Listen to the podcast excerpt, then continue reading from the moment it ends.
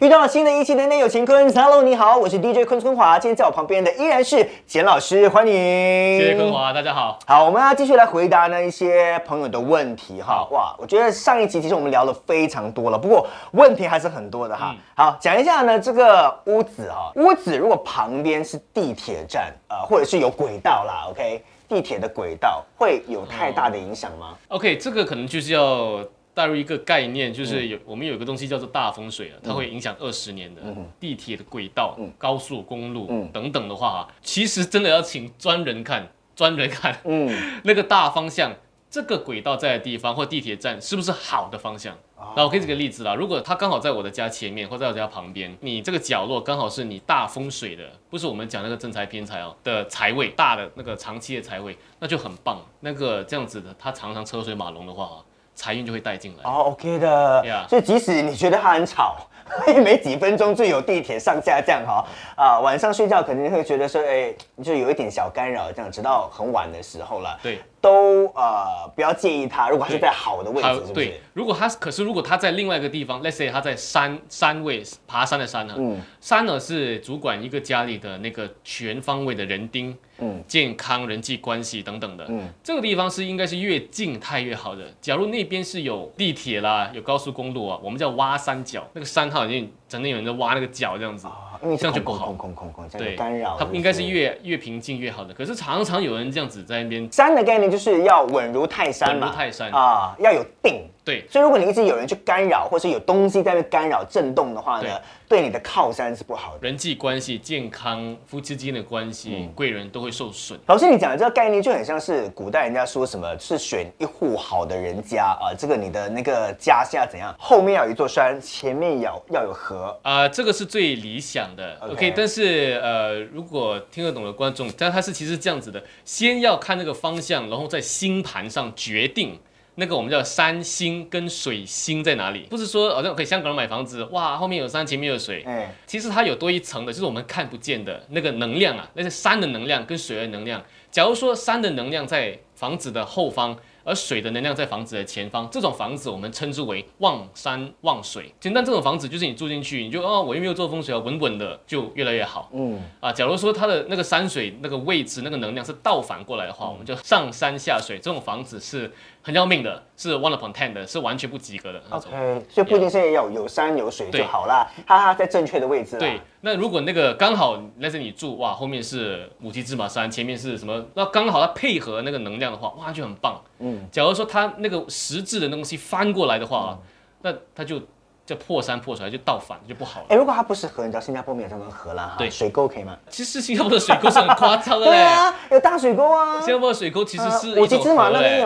对，你看刚刚这么泛滥嘛那种，其实那个新加坡的水沟是真的像河这样子的。嗯，啊，它一定是有流动。下大雨的时候，哇，天呐，那个也算是一种河。啊，也 OK 的啦，不要嫌弃水沟。对，因为人家会觉得说水沟就很像，就是会发臭嘛什么的。它在对的地方，它要给你带来财运。OK，刚刚其实讲到 OK 地铁轨道，也有人问到说，如果是一开，比如说阳台，看到前面呢是高架桥，是大马路，然后呢，他可能看到的是车子往前冲的，就是它的方向是这样子啊啊，你这样的这样的屋子。该买吗？你开，然后你看到他那个马路，那些那个车直接这样冲，这样冲过来，对，一样哈。我们要把那个马路、高架路也好，什么路也好，当成是一条河。那现在有不一样的是，假如说你在呃你的房子，你看出去哈，那个路哈是这样子环绕、怀抱着你的话，我们这个玉带环腰，玉带环呃玉带环腰，注解一下，OK，对。如果方位是对的话，哎，这个就是很顺的那个财运环抱着你，财运。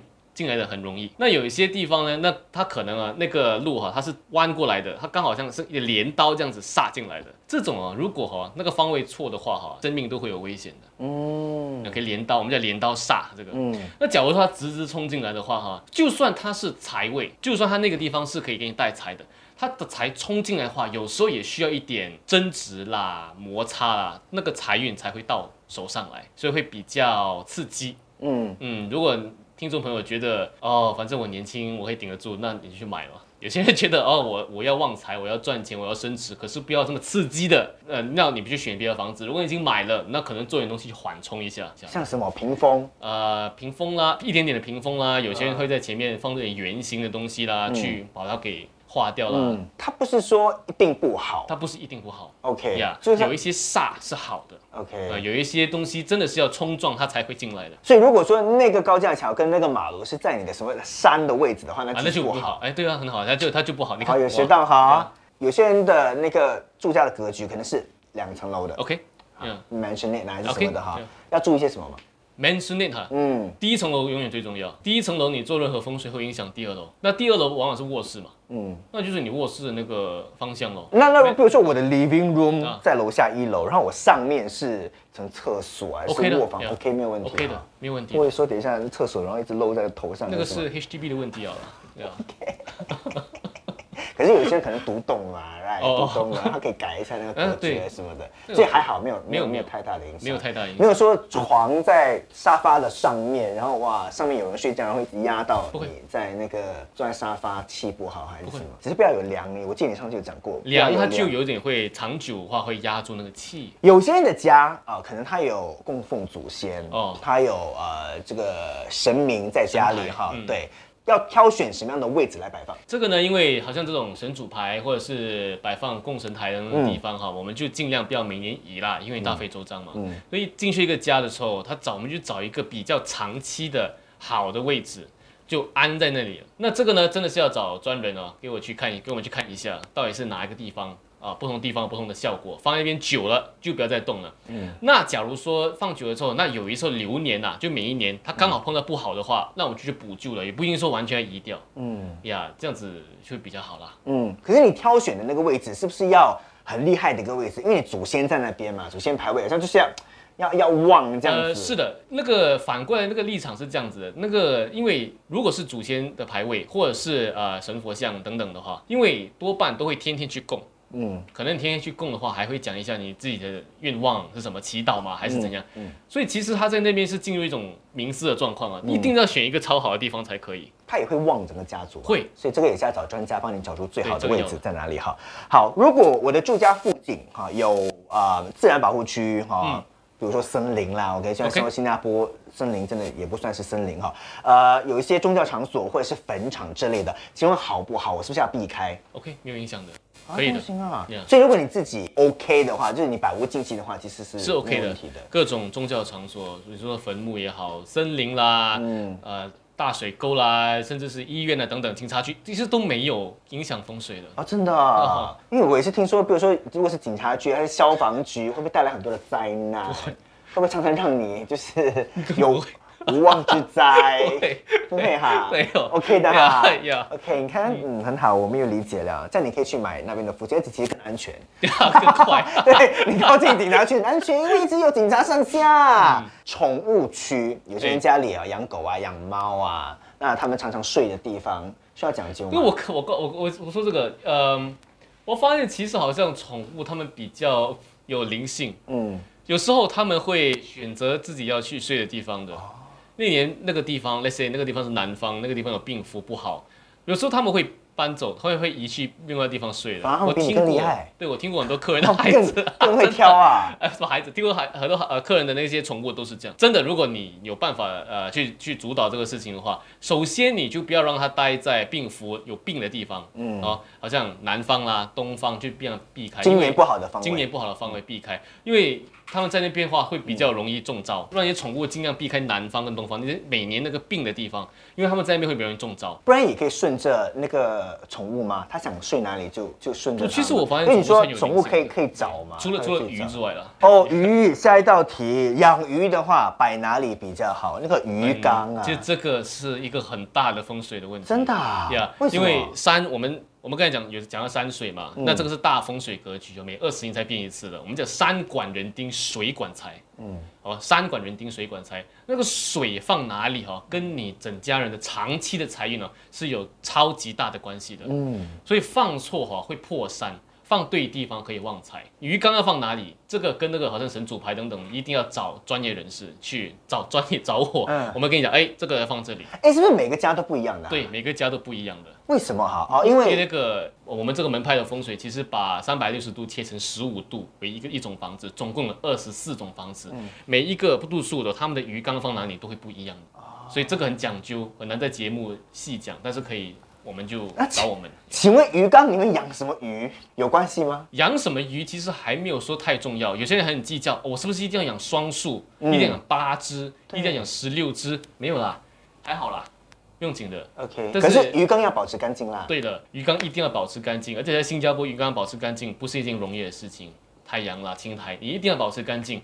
假如说你放那个鱼缸已经在那个财位了，你没有去照顾它的话，我告诉你，那个财是很 muddy 的，是很难进来的。家里如果要装灯的话，哪一个区域是要最明亮的？呃，明堂就是家里的前面那个部分啊，大门进来的第一呃，个，大门进来那边要，然后包括 let's say 你的阳台那个整个地方要明亮，请问主卧房需要有窗口吗？如果没有窗口，OK 吗？就是可以的啦，啊是，OK。的可是。主卧房我常睡觉，我没有窗，没有气，没有 对，那个就是一个，那个不是风水上的事情，那就是有点奇怪啦，真的。啊我，还没有遇见一个主卧房没有窗口我，或者比较暗，比如说它可能是刚好在一个隐秘的角落里面。不是，不可以，是可以的。可是我需不需要让主卧房更亮一点点？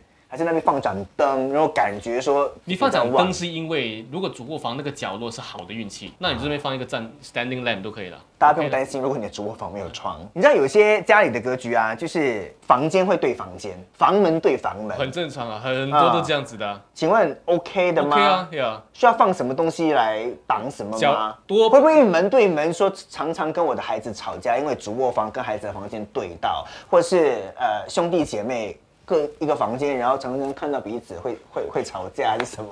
有这样子的传言吗？现在很多吧。OK，其实没有，嗯，如果没有，如果是真的是哦，我跟我的兄弟之间的关系不好，那其实不是门对门的问题，是其他风水上的问题。那个真的是要我们整个平面图摊开，然后问很多问题，然后看要摆放什么移什么，不是门对门的问题，不要拆门，嗯嗯，不要换门。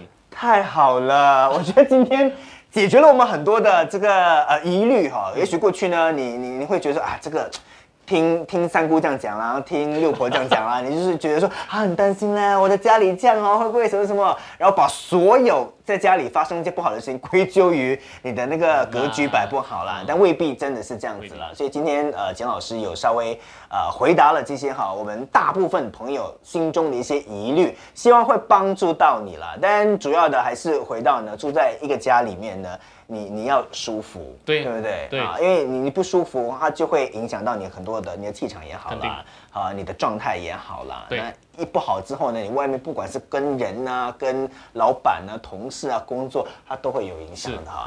好，我们今天的有情坑就到这边，谢谢大家，拜拜拜